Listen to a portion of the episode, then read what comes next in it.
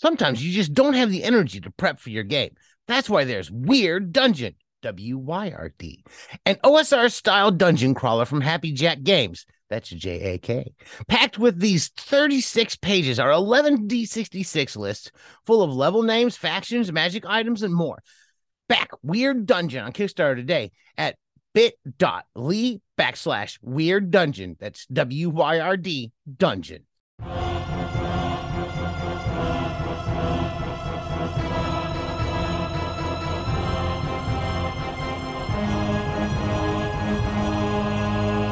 Welcome to Wobblies and Wizards. I'm your host, Max Moon, joined by my co-hosts, Lightfinger Thief and Logar the Barbarian. Hey, how's everyone doing? Hello, I am Logar the Barbarian. I want to talk about the occult.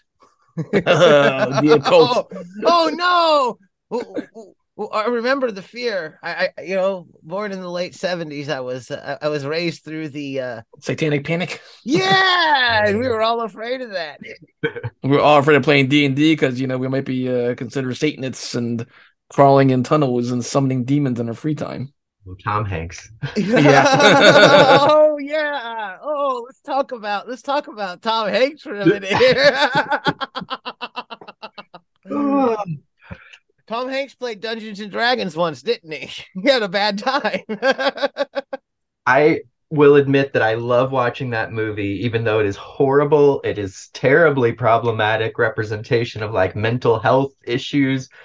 It is awful, but I will always love it. It holds a soft spot in my heart. Mazes and Monsters. Yep. Yeah, and that's the funny thing about that movie that I've always noticed. It seems to be a very anti-D&D movie.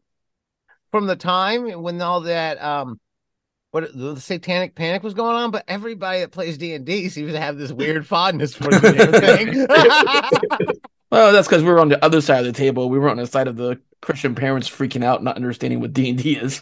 Yeah. And that's before he was getting it on with a volleyball or something like that. Almost spit out my copy. So, I wanted to talk about the occult in game because in the 80s, there was when we got the second edition, they dropped off things like demons and stuff like that. And a lot of those demons that we have are very like Orcus, for example. Orcus was a god, but highly undefined. Very little remains known about what Orcus was. He's supposed to be big and hairy. Very much the Orcus we get in Dungeons and Dragons is not the historical Orcus. I'm not a religious person. I'll put that there.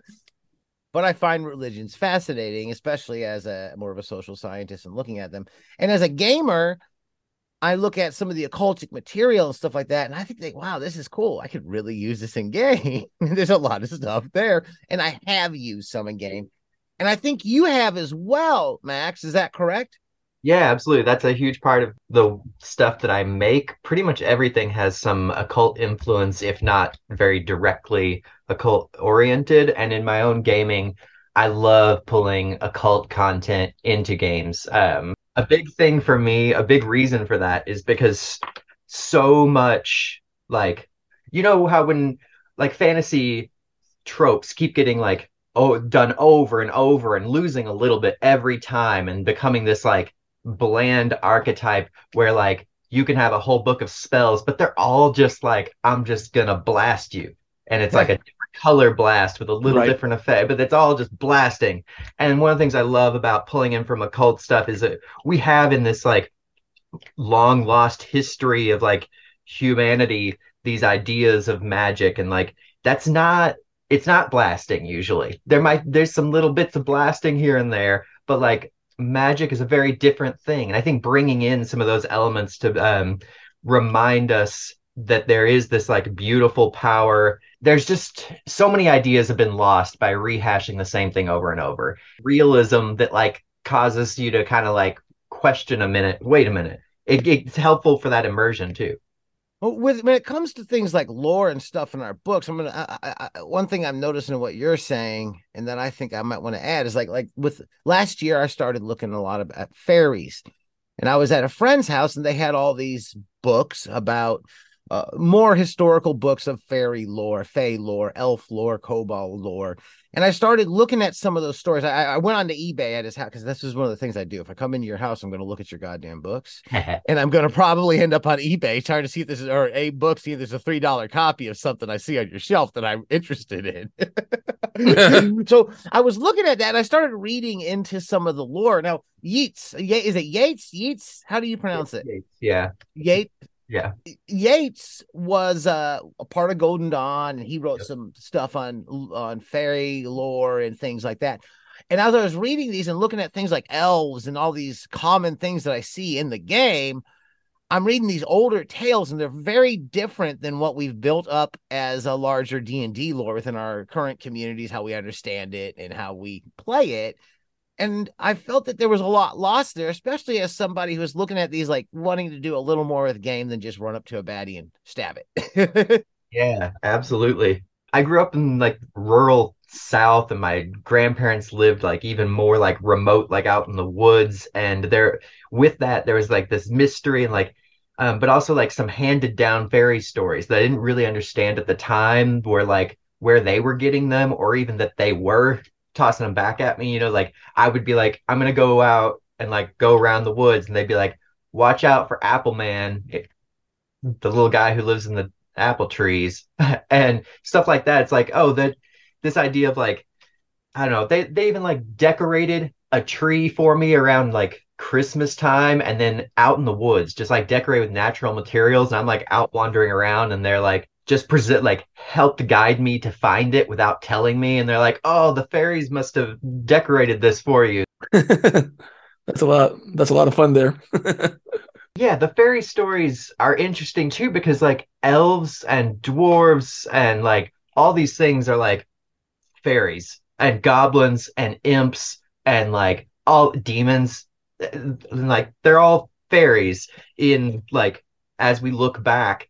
And the way that we've like evolved our like cultural understanding of fairies has gotten so bland. And there is that hint of like, we know like the fae is dangerous and wild, but I think sometimes we also miss that like sometimes the fae is dangerous and wild, but sometimes it's also just your weird uncle who lives in the woods and refuses to wear shoes. I don't know. It's just like, I don't know. For me, it represents a lot of the resistance to like the civilizing force of like colonialism and religion and all that. So. No, that is interesting. So do you see much difference between like, say, folklore versus the occult then?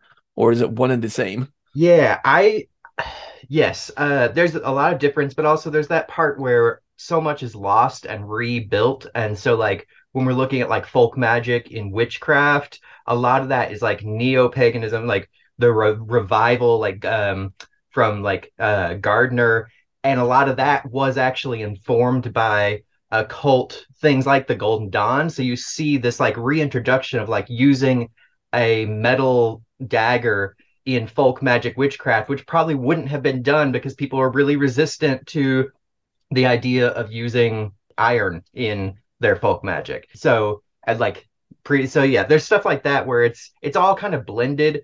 I know that people sometimes have more distinctions, but for like ritual magic versus like folk magic, for me, I do draw some distinctions where I'm like more playing with nature and things like that versus like mapping out sigils for summoning a demon or something, right? So so it could be like, you know, a druid versus a necromancer versus, you know, a rune engraver or something else of the sort. Yeah. Now, I've got a question I don't know if anyone can answer. There is a style of old Appalachian folk magic, and I know there's a name for it. It was, I'm trying to recall what it was called, but a lot of the healers and stuff like that was used. There was things like that was involved in that. Is anybody familiar with what I'm talking about? Or am I just, it was called something like... I was like, you need to go ask Kate that one. I do. I've used occultic literature and stuff in my game, but on a very surface level. Like I've taken some of the I'm going to pull out a book here and talk about The Golden Dawn by Israel. Is it Regardie? I don't know how to pronounce his name. Regardie. Regardie. I will say that I'm going to get all sorts of pronunciations wrong. So I always say Regardie, but I have no idea how it's actually pronounced. So And one of the things that I took the most from reading through that, and what he just done is at that point in time, the Golden Dawn was very secretive about what they had. And then he puts out all their like a Bible for the Golden Dawn of different rituals, different beliefs, different meditations, different forms of magic. And what I took from there was probably more than anything was aesthetic.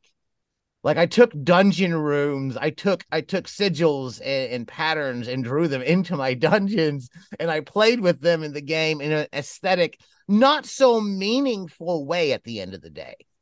And I think that's maybe a distinction to make, that perhaps there's a way that this stuff can be used just as wrapping paper, as banal coding to present things in a fun, interesting way. And then there's probably another way to approach it as well, I think.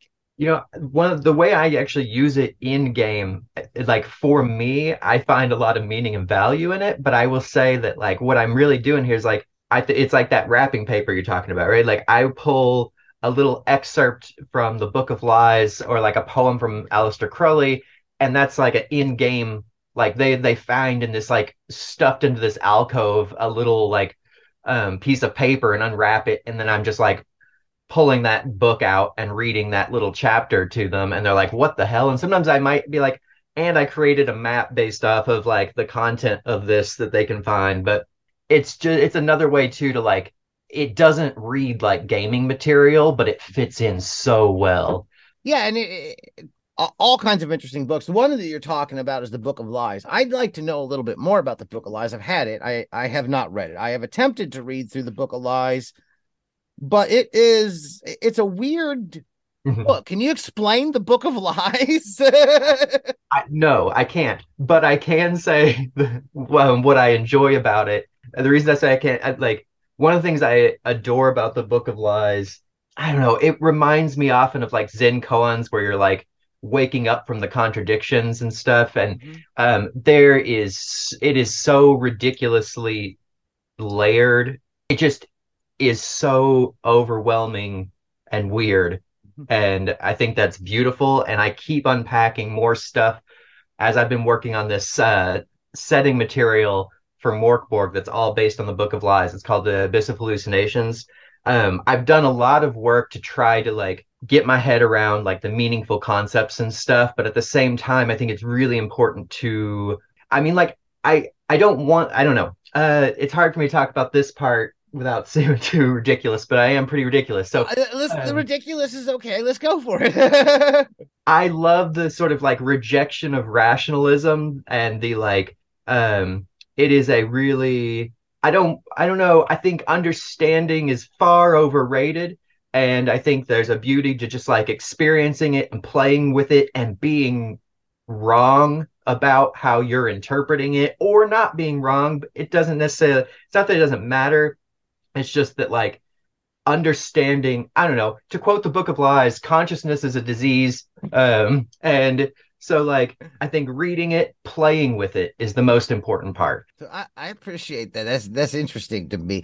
So I've got the things that I have pulled up and the things that I've looked at the most. There's a few things that I've looked at. And one of the books that I've looked at is that got the Book of Forbidden Knowledge was one, and then the Grimoire of Pope Honorius. And those I've just pulled things like demon names and talismans and images from. I've also pulled up quite a bit from like Golden Dawn stuff when it comes to, like I said before, dungeons and things like that.